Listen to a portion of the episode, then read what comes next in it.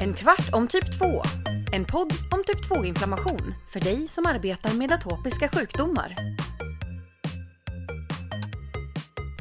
Hej!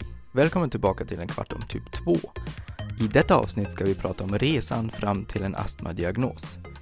Jag heter Tarek Bass och är medicinsk rådgivare på Sanofi. Idag är vi i Skövde på Skaraborgs sjukhus och vi får prata med Sunniva Alves som är överläkare inom internmedicin och allergologi och vi är här på allergimottagningen. Välkommen Sunniva! Hej, tack för att du fick vara här. Du, vi är här för att prata lite mer om patientens resa genom vården och hur ni eh, behandlar patienter här på allergimottagningen. Ska vi börja med att prata lite mer om mottagningen och eh, hur den kom till och vem som kommer hit? Mm. Absolut. Eh, det här kallades egentligen för Allergicentrum eh, ända sedan 40 år tillbaka i tiden och fram till ett år sedan. Eh, och det är egentligen en grupp med olika läkare som, ja, det är barnläkare, vuxenallergologer och även öronläkare som har samlats här på den här enheten. Framförallt för att utreda patienter med andningsbesvär, med astma eh, antingen misstänkt astma där man inte har säkerställt en diagnos eller med patienter med astma där man inte ja, helt enkelt har lyckats eh, hitta en, eh, en bra behandlingsstrategi för dem och uppnå full kontroll. Det är en blandad eh, skara. Det är eh, dels rökare, icke-rökare, det är allergiker, icke-allergiker eh, och jag skulle även vilja tillägga det en ganska spridd åldersgrupp, alltifrån barn till väldigt gamla människor. Och eh, som sagt, när det gäller rökarna, det brukar min gamla handledare också säga att eh, rökning skyddar inte mot astma, så att eh, även rökare kommer hit och kan få en astmadiagnos. Allergier utreder vi gärna även tillsammans med astman, för det, de går ofta hand i hand, men inte alltid. Sen har vi även andra grupper med patienter som eh, söker enbart för sina allergiska besvär de utreder vi också här. Det är ja, luftburna allergier och ställningstagande till immunterapier för det. Eh, och eh, även patienter med fördömnesallergier, läkemedelsallergier och insektsallergier. Riktigt gott och blandat. Ja, verkligen. Och nu att du sa att ni har så många olika patienttyper, hur går ni tillvägs med patientutredningen när någon kommer in? Ja, det beror lite på vad de söker för, men väldigt många söker ju för sina andningsbesvär här och eh, ibland eh, ja, vet vi inte riktigt vad eh, andningsbesvären beror på. Men när det gäller astmadiagnostik, vilket är primärt det vi sysslar med här, eh, då följer vi gärna GINA guidelines och det är det framförallt två kriterier de ska eh, uppfylla för att få en astmadiagnos. Och det första är ju ganska basalt egentligen, men det är att de ska ha typiska symptom. Det är ju det här med hosta, andfåddhet, pip i luftvägarna eller trånghetskänsla i bröstet. Och sen ska de oftast inte ha de här besvären konstant utan de varierar över tid eh, och kan ibland triggas av eh, diverse faktorer, allergen eller förkylningar, eh, temperaturväxlingar och så vidare eller ansträngning. Och sen det andra kriteriet är att det finns någon typ av objektiv påvisad varierande luftvägsobstruktion Eh, när vi menar obstruktivitet, eh, då tänker vi basalt i alla fall att man ska ha gjort en spirometri eller gärna flera spirometrier där man ser eh, åtminstone någon gång att patienten har varit obstruktiv.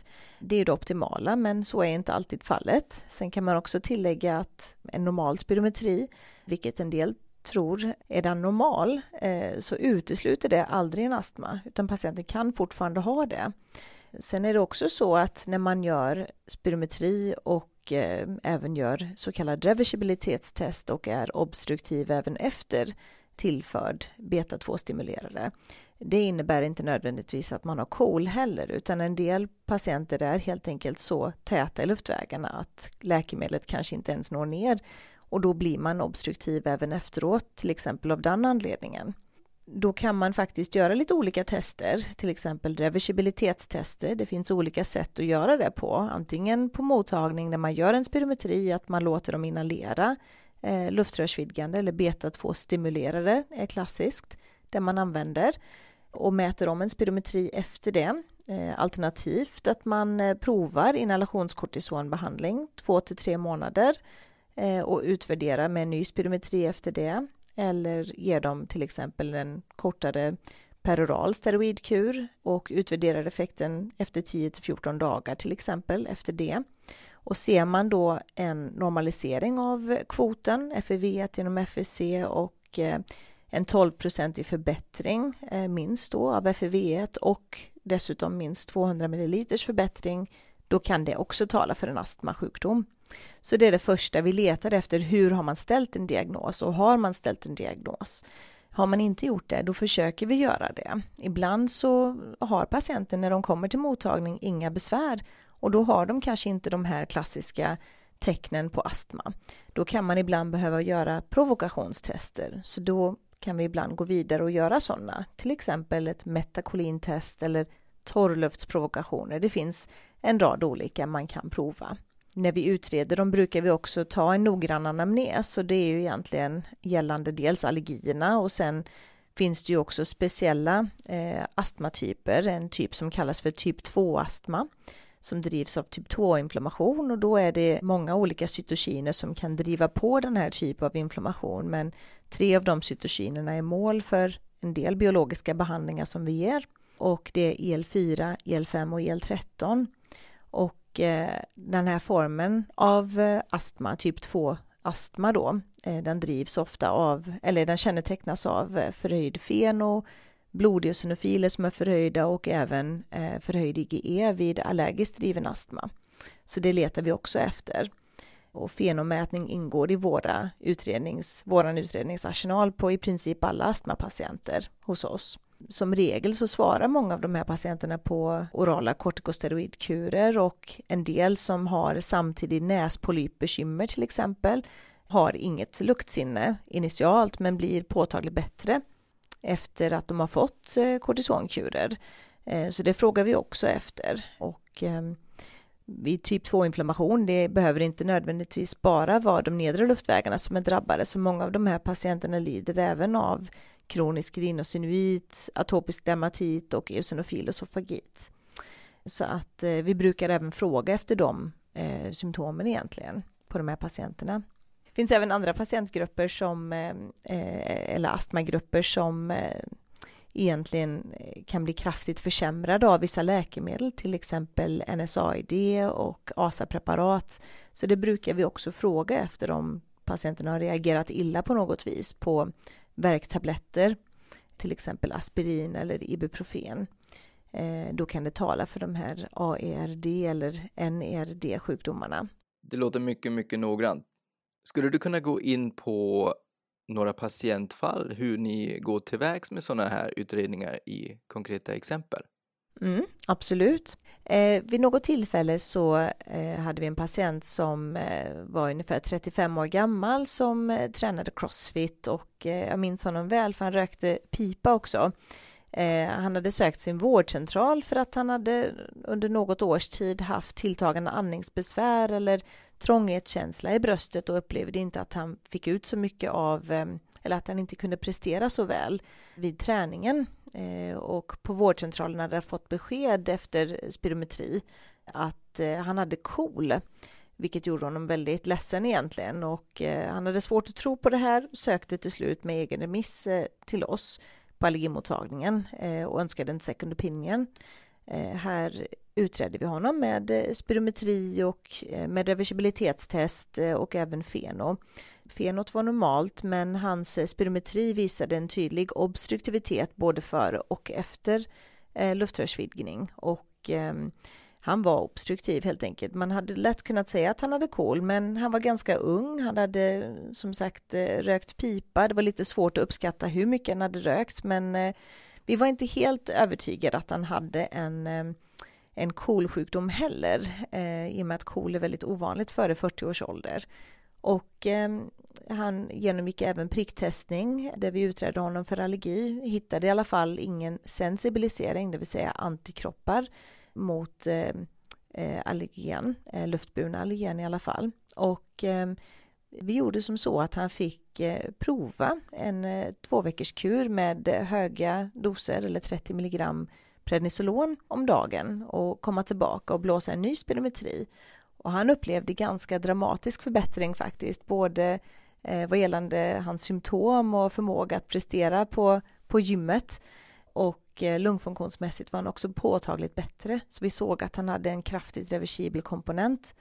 Han var väldigt nöjd. Vi hade, när vi sa till honom att han inte hade en KOL-sjukdom utan snarare en astma. Så han fick faktiskt eh, eh inhalationskortison eh, med eh, långverkande beta-2-stimulerare och det står han kvar på än idag och mår väl faktiskt. Så att det är ett exempel på hur man kan ställa en astmadiagnos. Så lite klurigt kan det vara? Absolut. Har du något till på lager? Ja, det har jag. En man som eh, sökte vårdcentralen eh, för några år sedan med eh, eh andningsbesvär och man konstaterade att han hade astma. Det var väl när han var runt 40-årsåldern eh, och han var väldigt, väldigt drabbad av eh, sina näsbekymmer också. Väldigt mycket rinit hade han. Han hade till och med förlorat luktsinnet flera år innan. Eh, och eh, han blev insatt på adekvat astmabehandling och mådde hyfsat några år. Men sen eh, sökte han sin tandläkare för att eh, genomgå en tandextraktion eh, och smärtlindrades efteråt med eh, NSAID och fick faktiskt ett astmanfall som han fick söka akut för. Han eh, blev allt sämre faktiskt gällande sin astma under åren och sökte så småningom allergimottagningen. Eh, och man noterade att han var obstruktiv men klart reversibel ifrån början. Feno var normal men eh, påtagligt förhöjda blodeosinofiler hade han och väldigt nästäppt. Eh, vid det laget så optimerade man hans astmabehandling och det blev en remiss faktiskt till öron, näsa, hals där han genomgick eh, näspolypkirurgi.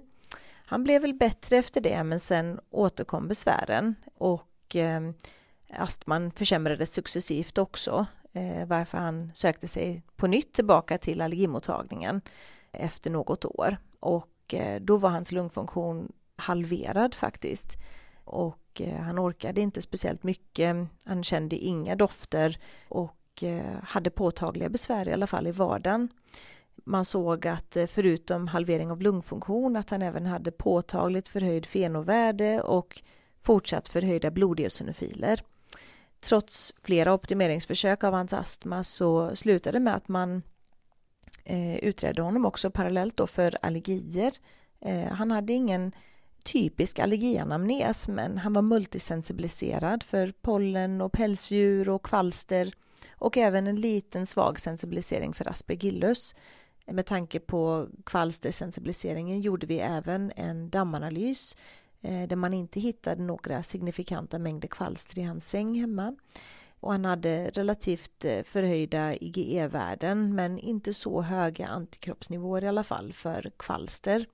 Men det vi gjorde var att eh, han var så pass påtagligt försämrad att eh, det slutade med att vi fick prova lite olika behandlingar på honom och hittade till slut en jättebra lösning som har gjort att hans lungfunktion faktiskt har återställts till de värden han hade ifrån första början när han sökte på allergimottagning första gången.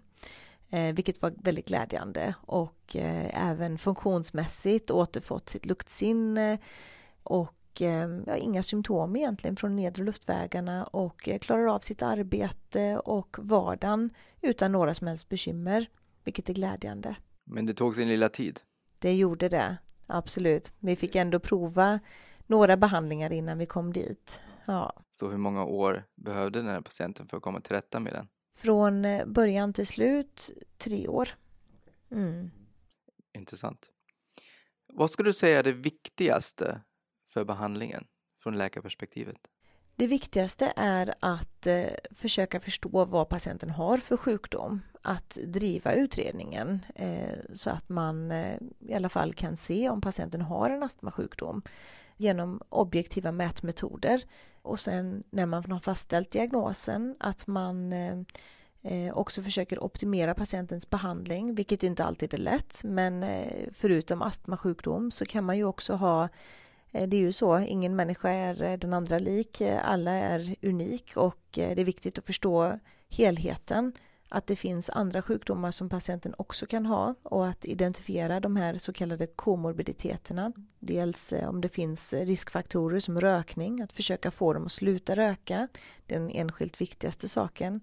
och se till att de använder sina läkemedel på korrekt sätt, att de också faktiskt tar dem regelbundet och eh, se om de har andra sjukdomar såsom sömnapné, övervikt, KOL kanske och eh, behandla dem på ett optimalt sätt. En grundlig utredning och att våga behandla. Absolut. Stort tack Sunneve att vi fick komma och hälsa på dig här till Skövde och eh, vi hoppas att vi ses snart igen.